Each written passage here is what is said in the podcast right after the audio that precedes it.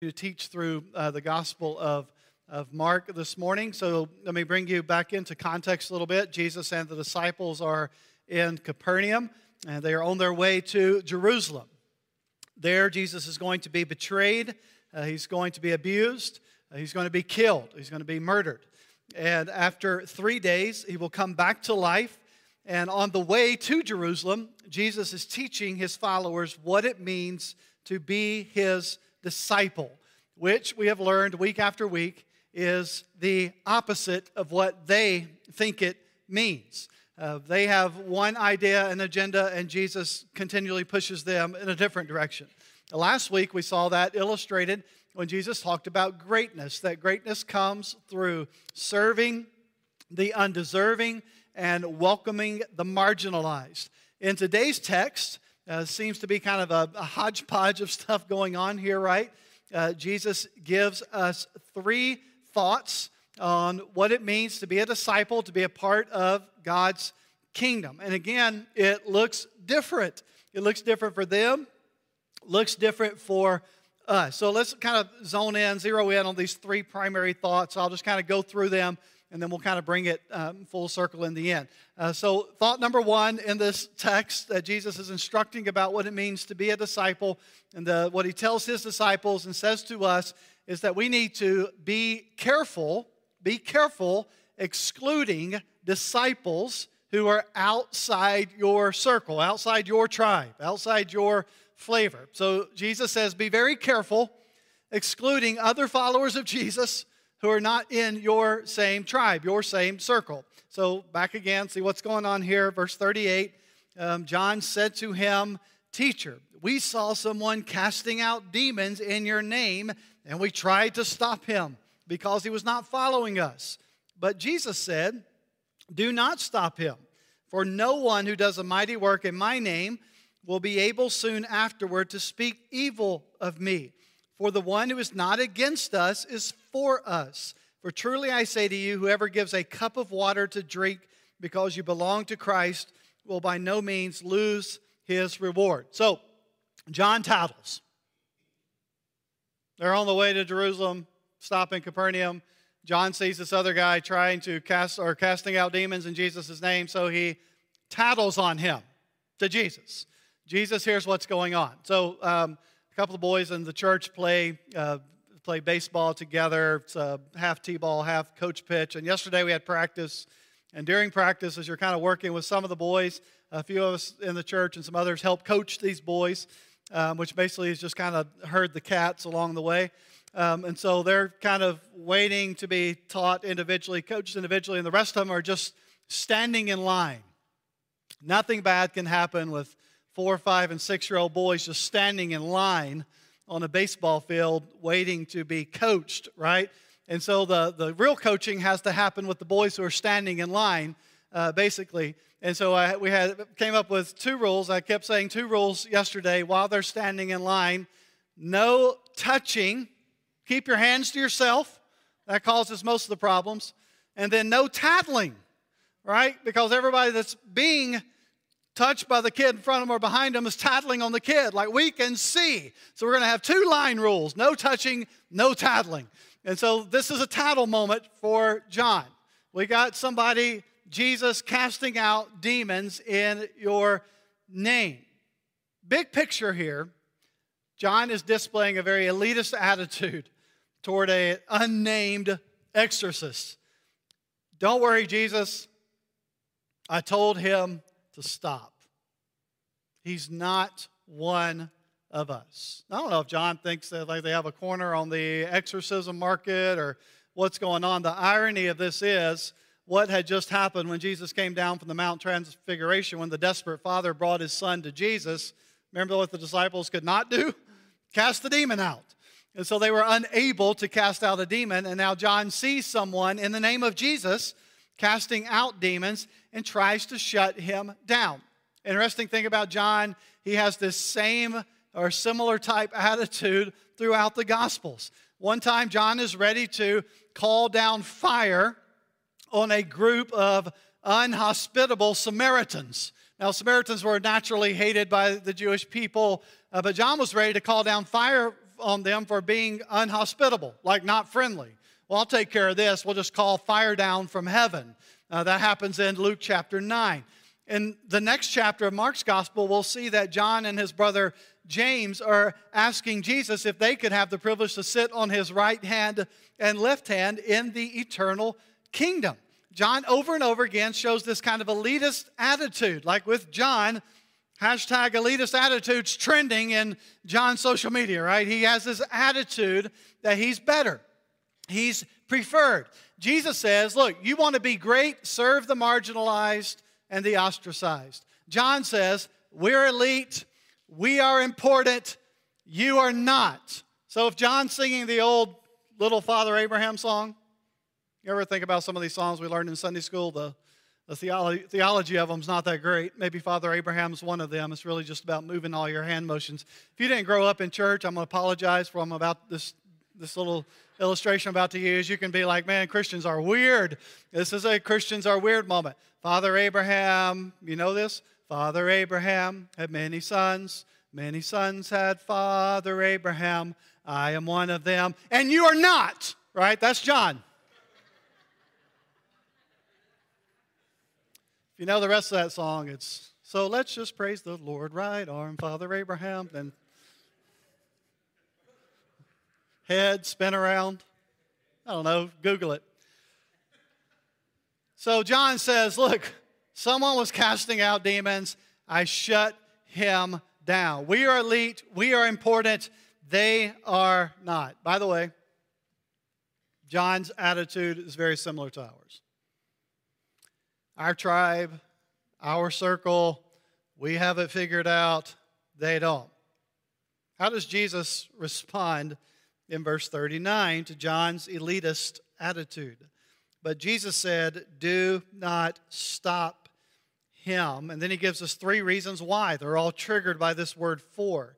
Do not stop him. For, one, no one does a mighty work in my name, uh, will be able soon afterward to speak evil of me. Two, for the one who is not against us is for us. Three, for truly I say to you, whoever gives a cup of water to drink because you belong to Christ will by no means lose that reward. Jesus says, Do not stop him. And the reason you do not stop him, one, is because no one who does mighty works in the name of Jesus can then turn around and speak evil of Jesus.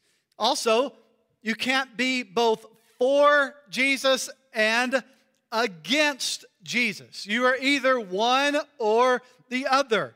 Those who are for me are for me, and they're not against me. And Jesus says, This person is for me. And then this third reason, he says the smallest act of kindness, a cup of water. That doesn't seem very big. Now, it is a big deal if you're living in a desert climate like they were. But he says the small act of kindness does not go unrewarded, does not go unnoticed by God. And so, what Jesus is calling for here for his disciples and for us, Jesus calls for a humility and a tolerance that gives space for those who differ from us on, we'll call them secondary matters of the faith. In other words, be careful how tightly you draw your circles over non essential beliefs in the faith. So some of you that know me a little better know that I'm kind of a theology nerd at heart. Um, uh, yeah, I know it's weird, and I like to read that stuff and think about it and process it. I'm kind of a theology nerd at heart. But what happens with those who are theology nerds at heart, it tends to, it lends itself to kind of a pride, kind of a, I have it figured out, and a lack of charity for those who are outside of my own tribe. Here's what God's taught me over the last season of my life for sure.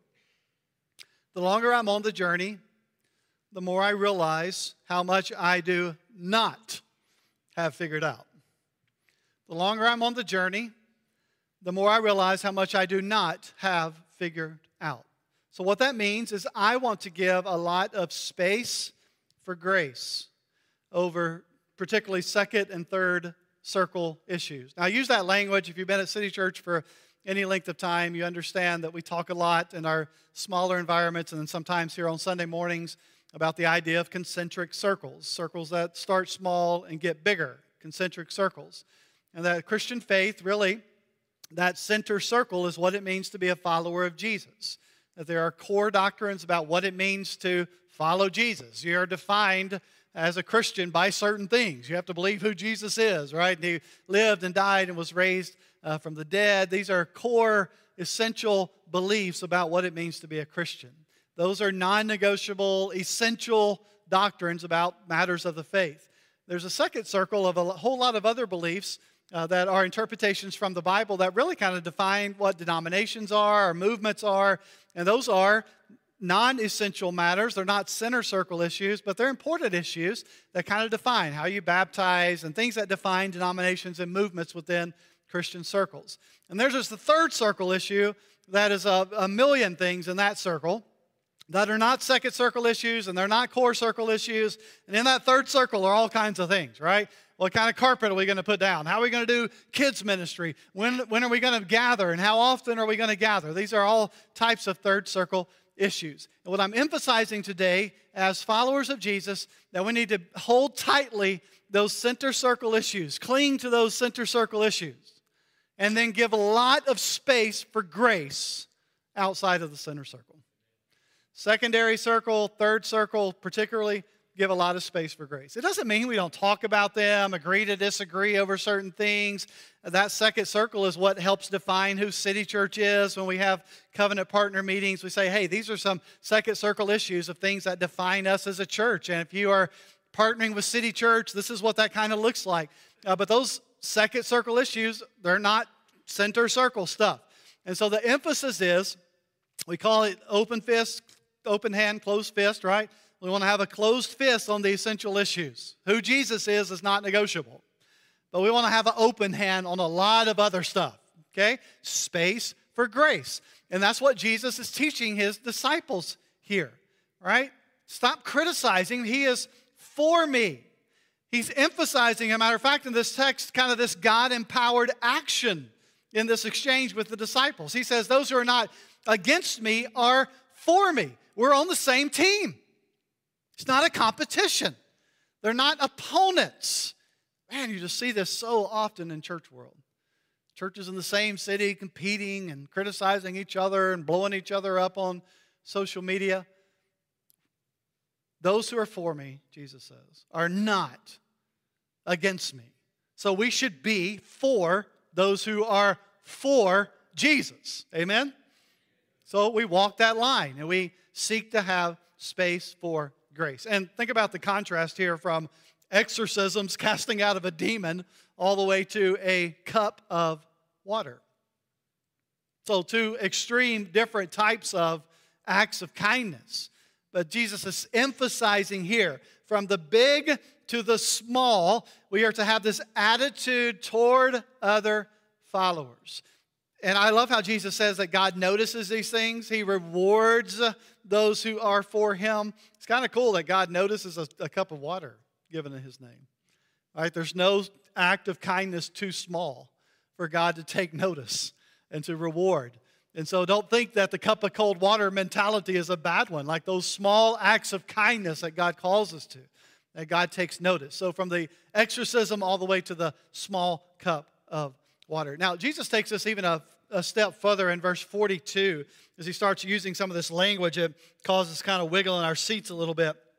42 Whoever causes one of these little ones who believe in me to sin, it would be better for him if a great millstone were hung around his neck and he were thrown into the sea. So Jesus issues this warning against hindering the faith, and here he says, of the little ones who believe in me. Now, sometimes because he uses this language, the little ones, that we I think he's talking about children, and there are times in the Gospels where he does make these type of statements about children.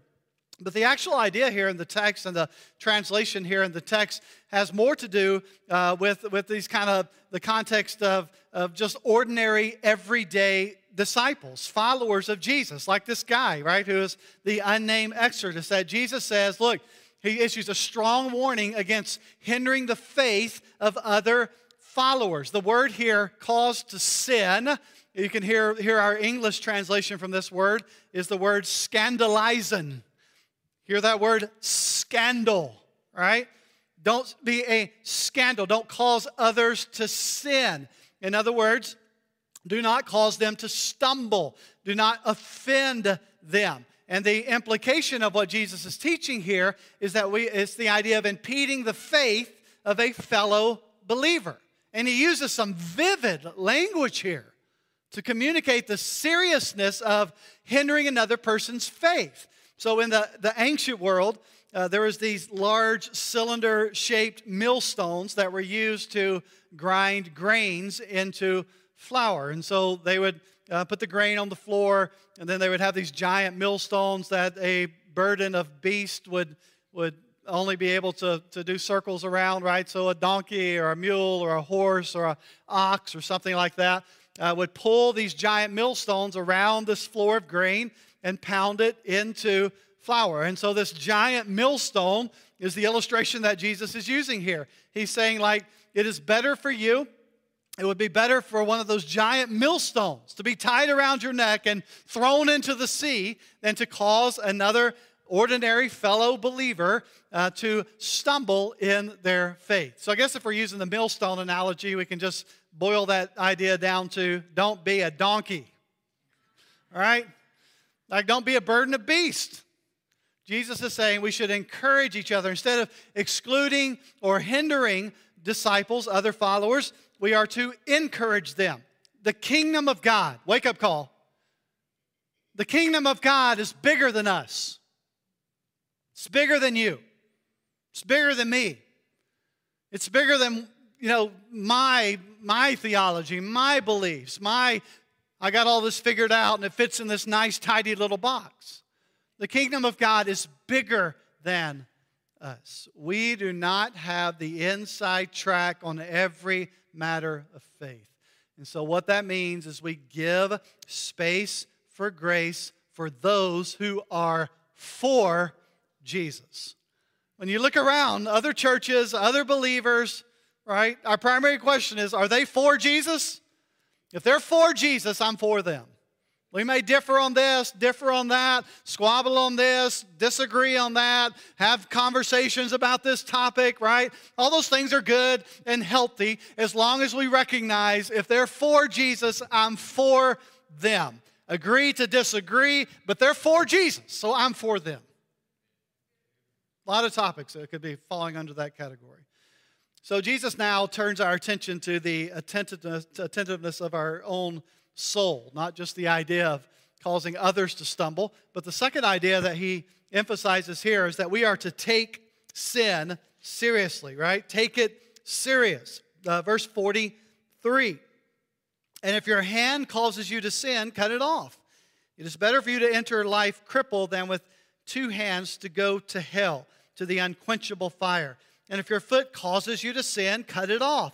It is better for you to enter life lame than with two feet to be thrown into hell. And if your eye causes you to sin, tear it out.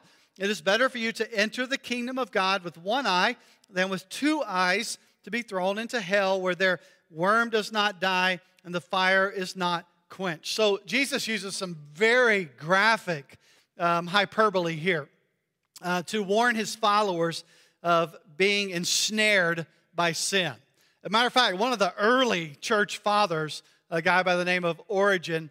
Um, Origen took this text so literal that he had himself castrated because he suffered from the temptations of lust. So he had himself castrated. I don't think you need to take care of your problem that way. Like Jesus is not dealing that literal, right? He's not using literal language here. So I don't want anybody pulling out like a chainsaw in the service or something to gouge your eye out. That's just going to be awkward for all of us if you take that route. Jesus is using some strong words here, right? We can't de emphasize it. He's using some very graphic language here to remind us of the seriousness of what it means to follow him. So this instruction to, you know, hack off body parts or rip out your eyes rather than miss the kingdom of God, it helps put in perspective the importance of eternal life. And remember, we're not just talking about in Mark's gospel, when we're talking about the kingdom of God, we're not just talking about heaven, right? Like punching my ticket going to heaven. Uh, we're talking about the kingdom of God has invaded earth, that wherever God rules and reigns is the kingdom of God. And that means earth as well, that where God rules and reigns on earth, that we are living in the kingdom of God. That we are, we've been talking about almost every week. What does it mean to live under the rule and reign of God, to live in the kingdom of God? And so he's talking about here this idea of life even on earth. It's not just where am I going to spend eternity, it's the idea of whatever it is in your life that prevents you, hinders you, right, from repentance and faith, relinquishing my ideas, my thoughts, and living under His rule and reign. Whatever it is is holding you back from living under the rule and reign, strip that away in your life. Do not allow those hindrances to keep you from living under the rule and reign of God the kingdom of God. Now, think about these things that he uses. Again, it puts in perspective the importance of eternal life. These are things that we highly value eyes, hands, feet. I mean, uh, these are things that we value, right? Like, if you don't value them, then you lose one of them, you realize how valuable they are. We've all been involved in those question games like, if you had to either be blind or deaf, what would you choose? If you could have no arms or no legs, which would you choose? That whole game is centered around the idea all those things are valuable, right? Highly valuable to be able to function as we do as humans. And Jesus says every one of those, as valuable as they are, they are not as important as eternal life. What we view, what we do, where we go, meaningless if we miss God's kingdom and face his judgment. You see, eyes and hands and feet are not life. They are not life. The kingdom of God is life. And to miss the kingdom is to forfeit eternal life. And Jesus uses some vivid imagery here. He uses this language of the unquenchable fire and the undying worm, right? I thought last summer that I had the undying worm when I got army worms. I thought that was the undying worm. My yard has gone to hell, right? Literally, I have undying worms in my yard. The word that's translated hell here is the word Gehenna. Gehenna was a literal place. It was a steep ravine that was southwest of Jerusalem. It was a place in its ancient history that was known for human sacrifice. It was a place of human sacrifice. It later became, by the, by the time of Jesus, it became a, this contaminated, repulsive garbage dump where no one wanted to go. I think another translation of the word Gehenna is New Jersey. Um, I'm kidding. If you're watching the live stream, and you're from New Jersey, I am kidding. But it's this idea, right, of a repulsive place. And again, Jesus is using very vivid, graphic imagery here to illustrate, to warn his followers of the danger of trivializing what it means to be his disciple. Do not allow anything to hinder or prevent you from kingdom life, Jesus is saying. So take sin seriously. Take those things that would prevent you from entering into God's kingdom. Take those things that would prevent you from living under His rule and reign. Take those things serious. And then the third instruction that Jesus gives his disciples for us as well. Um, we'll just say it this way like, be salty. He says, be salty. And this is a call to purity and unity. I know what some of you are thinking. I'm married to a salty spouse. Salty has come to mean something different in pop culture today. It means kind of a grumpy, sour, hard to get along with, salty type person. I see what you're doing, Matavia. You're looking right at Dave. I see it. I can see everything from up here. Old elbow, like salty. Um, so, so, keep your elbows to yourself. This is T-ball practice. Do not touch and do not tattle person sitting beside you. I see all this like salty, right? Ash would say I'm salty at times. Um, I would say she's semi sweet. Um, be semi sweet. No, be salty. It's a call to purity, a call to unity. Look what Jesus has to say in the final part of this little section here. Verse 48 or verse 49. For everyone will be salted with fire. Salt is good, but if the salt has lost its saltiness, how will you make it salty again? Have salt in yourselves and be at peace with one another. So, what's Jesus teaching here? So, Mark finishes this little section uh, talking about what it means to be a disciple with a salt metaphor, right? A salt illustration. Um, and the illusion here of salt in the ancient world is the, the qualities of salt that both purified and preserved purity and preservation. So, being salted with fire was a popular language lingo that had to do with the idea of purification.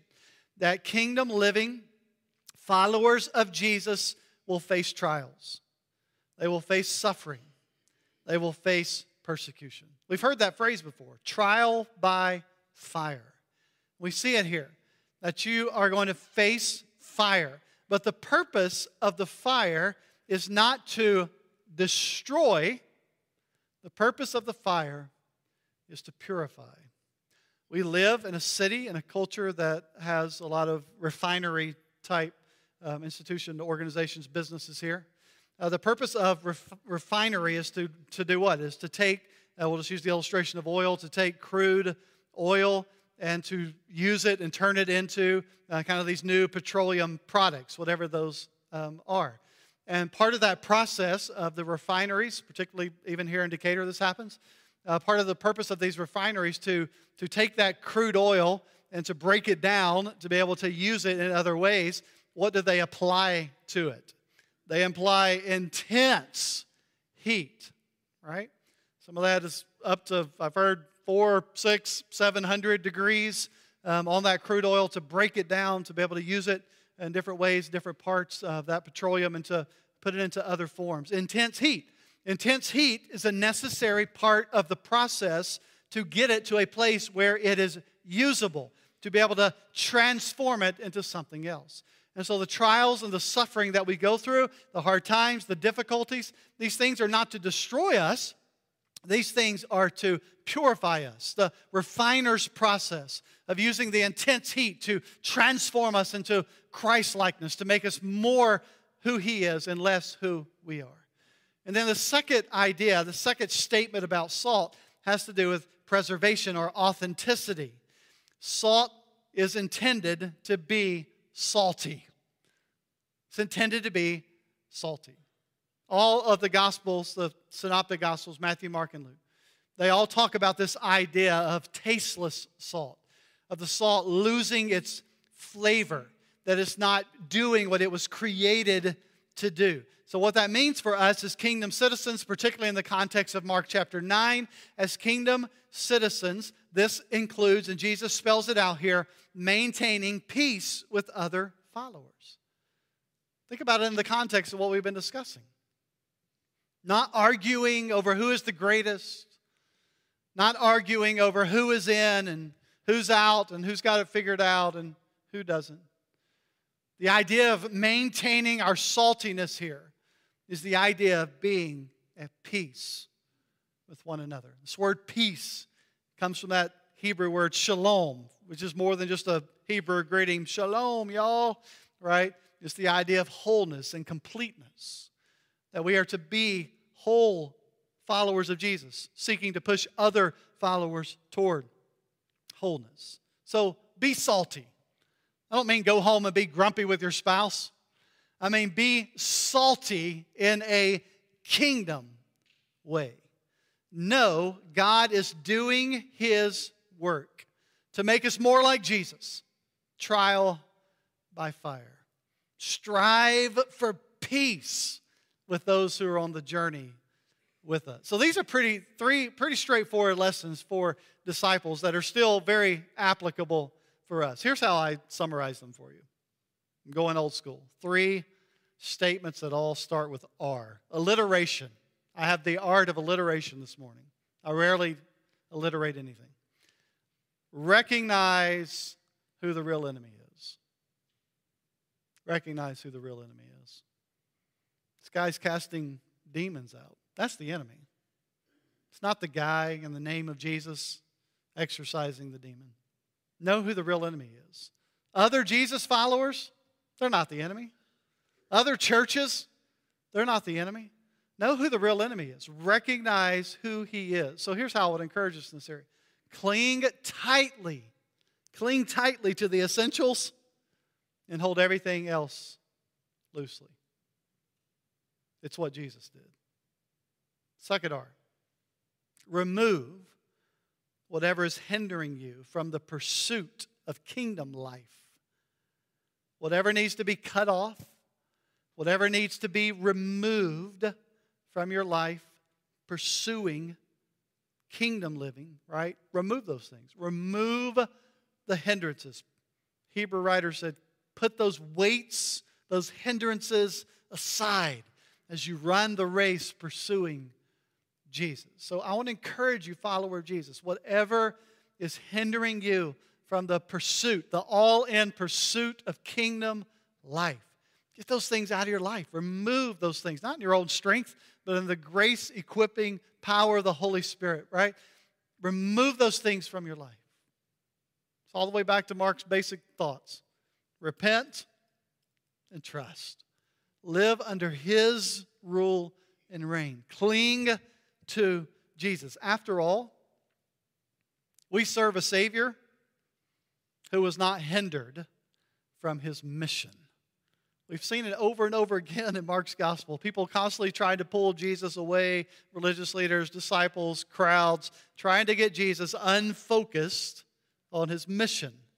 And yet, we serve a Savior who was faithful, who was not hindered, who was not distracted. By the way, we're sitting here as forgiven followers of Jesus because he was not hindered or distracted. He went all the way to the cross. Everything he's telling his disciples I'm going to suffer, I'm going to be betrayed, I'm going to be killed. All those things happened. Why? Because he refused to be hindered from the cross, from the mission of God. So, whatever it is, whatever obstacles, hindrances are in your life, right? We pray that the Holy Spirit will bring those things to light as we live life and to be able to put those things aside as we are pursuing what it means to be a kingdom person. And then the, the last one, my, my last R, just the, the application for us like retain your flavor, be salty.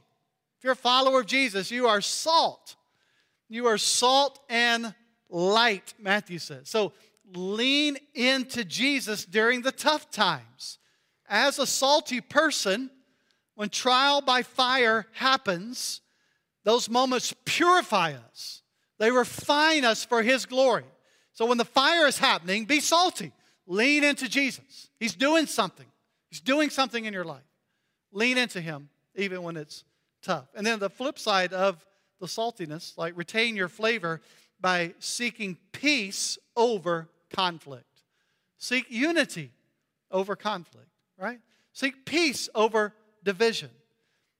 Followers of Jesus, hand in hand, arm in arm, living life together. By the way, retaining our flavor, being salty, it's what Jesus did. He walked through the valley of death so that he might be exalted and glorified.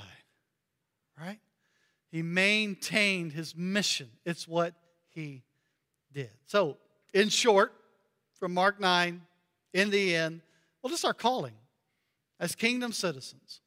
Our calling is to follow the king, to follow Jesus. So keep your eyes on Jesus. And here's what will happen God will do his work in you. God will do his work in you. Guess what?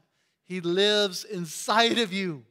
God, the Holy Spirit, lives inside of us. And as we stay focused on Jesus, as we are reminded who the enemy is, as we are seeking to remove whatever is hindering us from the pursuit of life, as we are seeking to retain our flavor by trial, fire, trial, trial by fire, and uh, seeking peace with one another, that God will do his work in us to make us more like Jesus and less like us. So, passage, man, difficult to kind of wade through. What is Jesus talking about here?